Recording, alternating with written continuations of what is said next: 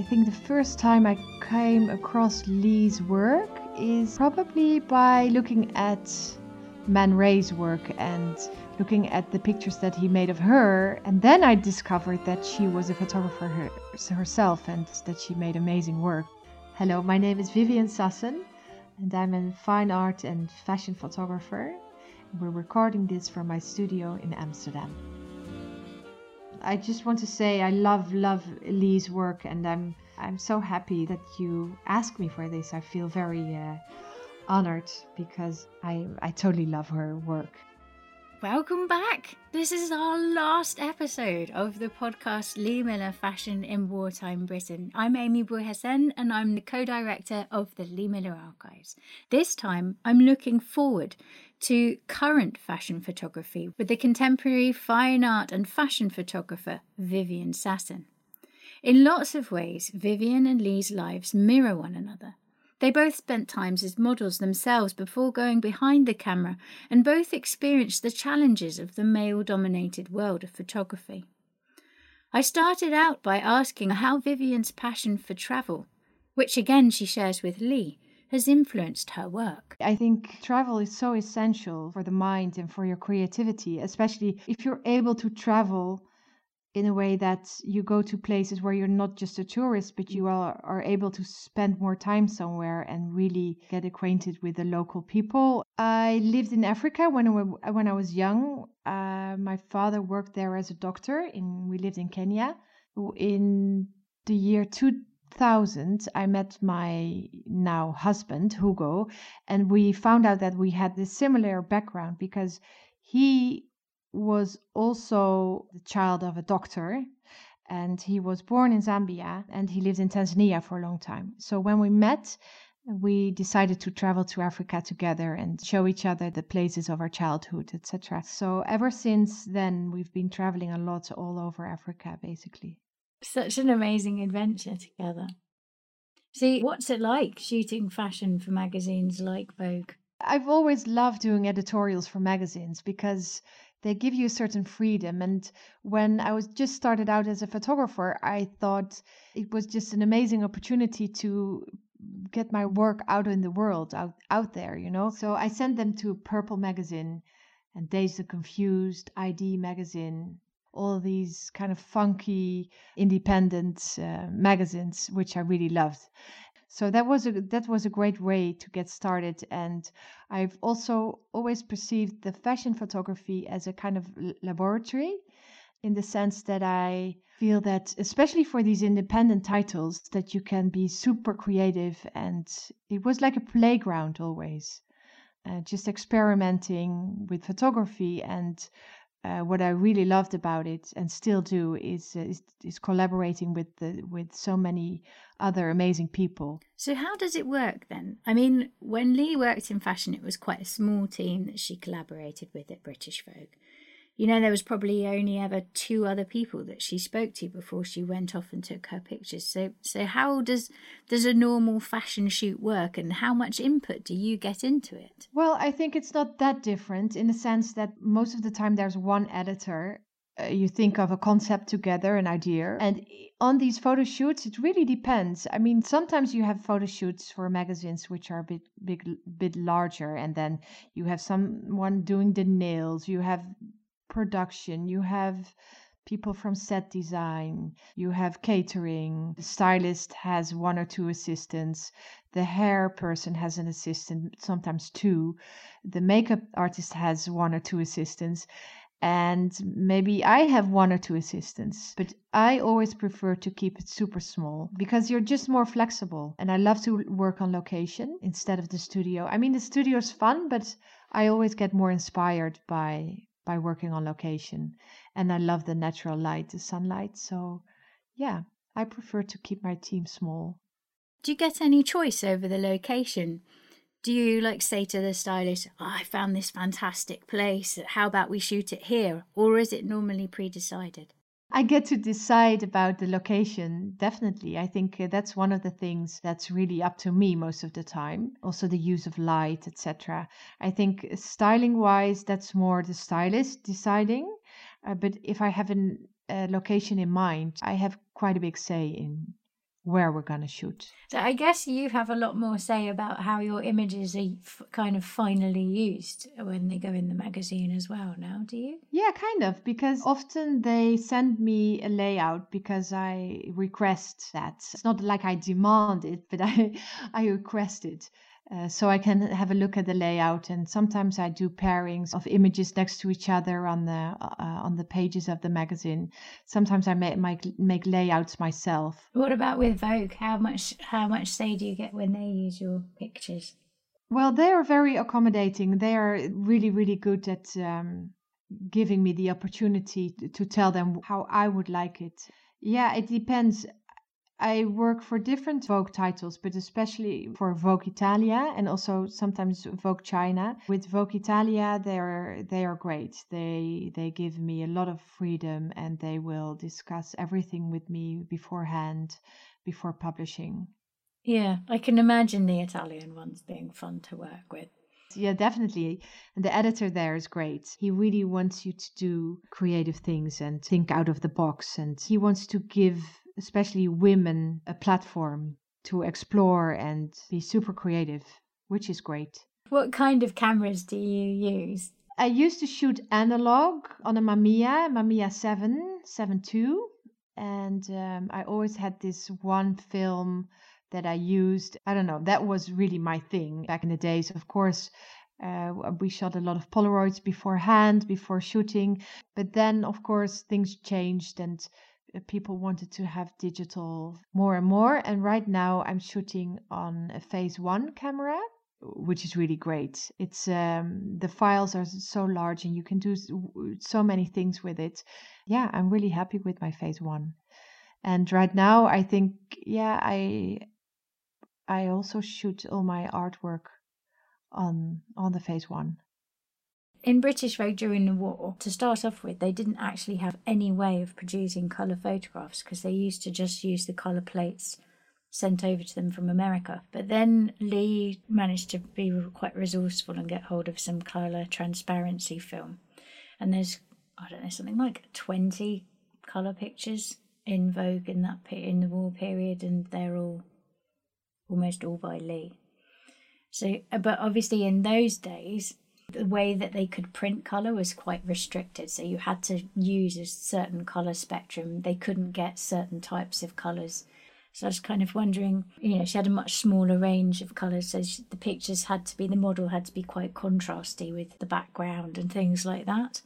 I love this picture in the book of, um, she looks like Greta Garbo, and there's all these amazing, um, colorful um, fabrics on the floor, and she's wearing a purple or blue dress, and there's these funny dolls behind her. That's such an amazing picture. Yeah, it's it's a little bit bonkers, but it, it works, doesn't it? I know, and I know what you mean by looking like yes. Greta Garbo. but you can see that the colours are quite. There's not many mid tones there. No, it's quite saturated, but it's but it's beautiful. I like it because um, I mean I love color and I like this kind of graphicness in the in images. And, and what's what's your attitude generally to color in your photography? Oh, that's that's a hard uh, question. I love color. Many of my pictures are very colorful.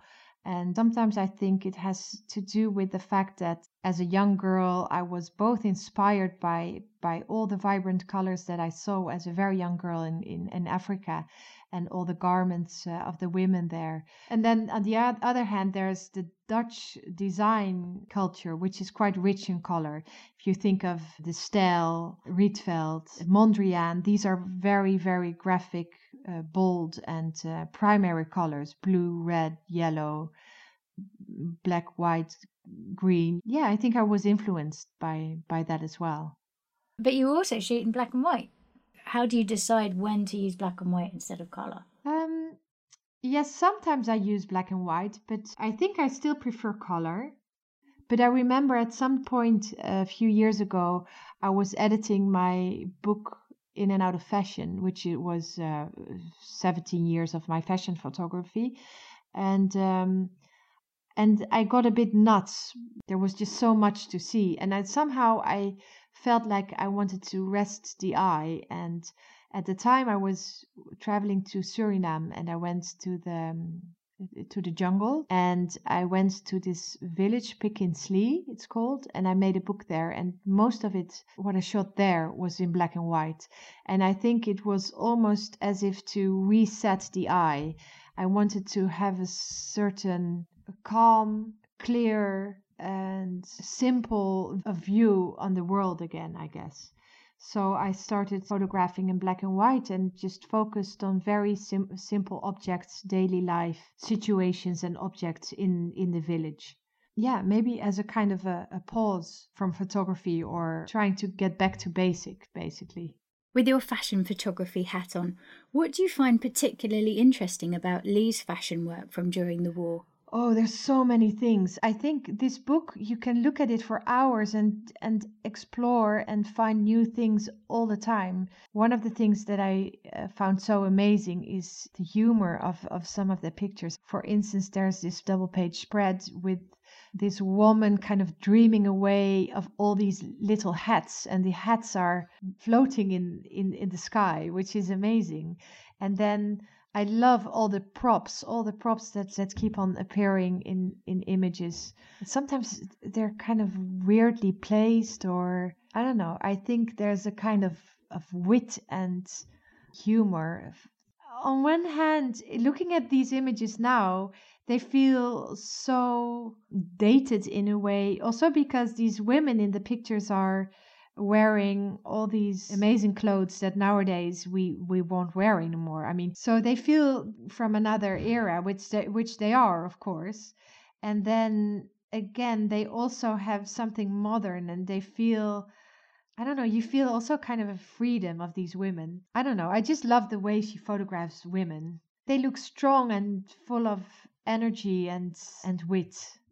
I like I love that you picked up on the um, the humor because I I do think that Lee because she was American kind of had a little yes. bit more of an eye for the slightly more eccentric British side of things and tends to in her witty way sometimes I think in her photography she plays on that. She she did think the eccentric Brits were were quite funny. They are aren't they? Yes Okay, so what's what is the biggest challenge you'd say that you have today as for or, or that fashion photographers in general have today? Mm, well, I think the biggest challenges are around I think two things. One thing is that nowadays everything uh, tends to become so political and is so much about representation which sometimes makes it difficult to to do the right thing because many things will easily be criticized and uh, yeah I, am very curious how that will uh, evolve over time in in the years to come. And then another thing which has really changed i think is the way especially with advertising and uh, commercial jobs is that you need to make images that work for different markets so not only for the European market, but also for the American market, the Russian market, the Asian market, etc. And when you have to create images like that, they tend to become very generic and boring. So, so what kind of thing do they say that has to be? What what are the difference between the specifications for an American market picture and maybe an Asian market picture? Well, for in, for instance, I always strive to have uh, people of color in campaigns as well, and sometimes I get feedback from clients saying, "Oh, we're really sorry, but a black person in our campaign is not going to work because it's it's just not how the Asian market works or the Russian market works." That's very frustrating, very difficult, I think. Yeah, totally. I didn't realize it. I had those those kind of issues still. Yes, but it it really depends on the brand and what they what it is exactly they want from you. For instance, if it's a perfume campaign which needs to run uh, worldwide, they will more easily go for a, a Caucasian uh, girl. But it, the funny thing is that on the other hand, working with people of color for certain magazines nowadays, it's also perceived problematic. Me being a white photographer and then shooting black models, that's in certain circles with certain magazines, that's almost a no go area. So there you see a reverse thing happening. So Lee used to remove chin shadows and stray hairs and touch out the occasional wrinkle or creases in shirts and blouses, and sometimes she even cinched waistlines or streamlined dresses. And over recent years, there's been a lot in the media about too much kind of streamlining and airbrushing in the fashion industry. Do you think that how she's practiced has been amplified over the 80 years since what she was doing?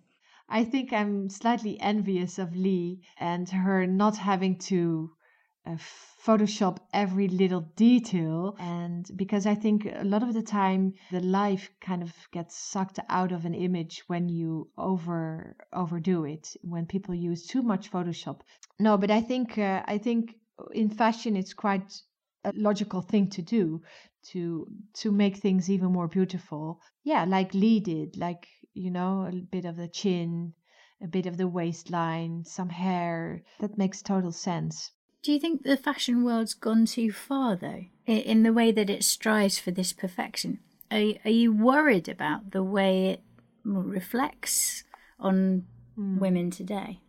Well, I think I think there's not such a thing as uh, going too far in the sense that if the possibilities are there, you know, who am I to to judge that? And it's everybody's own choice to go as far as they want. And uh, sometimes you have these images that look really like otherworldly, and then that's a style as well as much as it's a style to not do anything at all or to make images which are much more raw.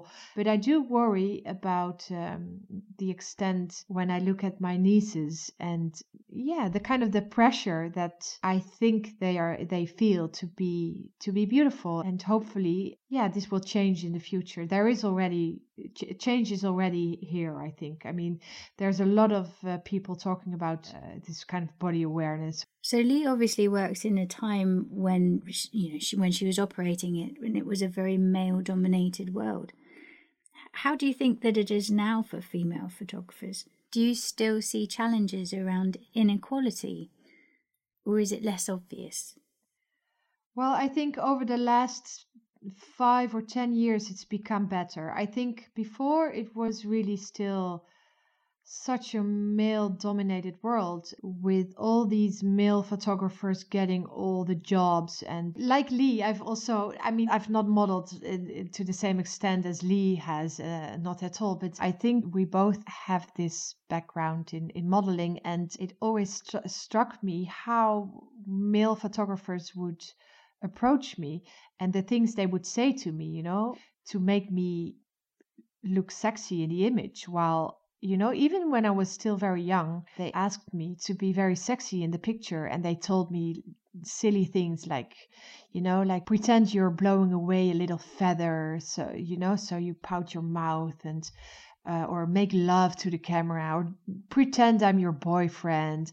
You know, all these all these horrible things. It is a cliche and luckily I think nowadays we live in a very different era and there's a lot of female fashion photographers and photographers on the whole and I think that's a good thing because Yes, when I started out, my parents were still, as a photographer, my parents were still saying, like, oh, are you sure you want to become a photographer? But you're not technical at all. Yeah, they thought it was that it was a very masculine job, I guess. I don't know.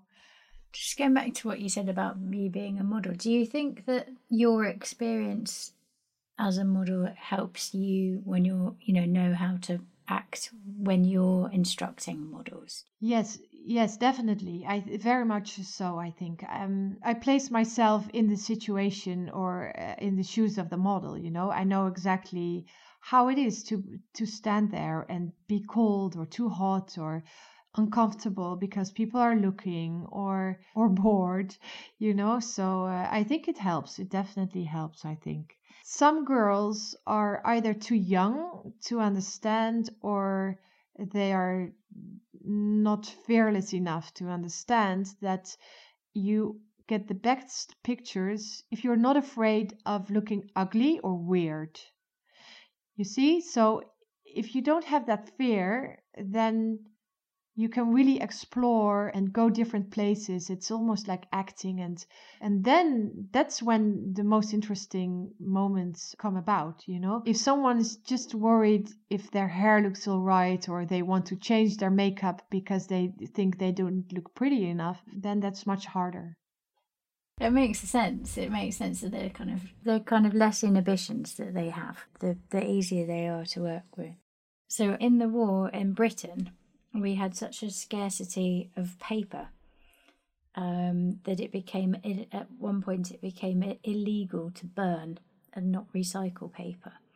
And there were like huge initiatives around make do and mend and recycling and not being ashamed to wear old clothes, which all sound a lot like things that we see now. Maybe not the being illegal to burn paper, but the make do and mend and wearing old clothes are, definitely movements I've I've seen coming through. I mean, do you see similarities with the global climate crisis and the way that the fashion industry the industry is reacting?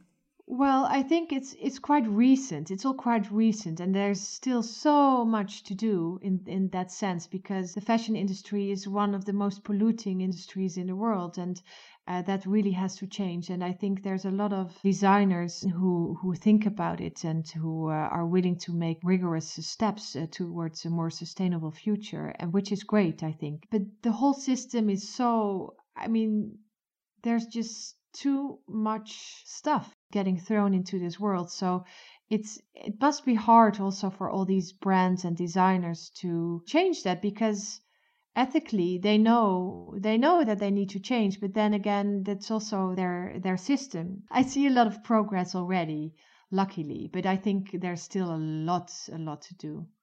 If i look at my own practice as a fashion photographer i also think that for instance traveling needs to be limited also for shoots until recently many brands just you know they were just flying girls all over the world just for one picture or two pictures. And i think it's just crazy. I hope that will change in the years to come. Whilst Lee was working in a world where international travel wasn't as easy as it is now, I think she would have definitely been used to the outside world impacting her work as a photographer. After all, like Viviane, Lee did not just work in fashion, and Lee's reportage and surrealist work is well known.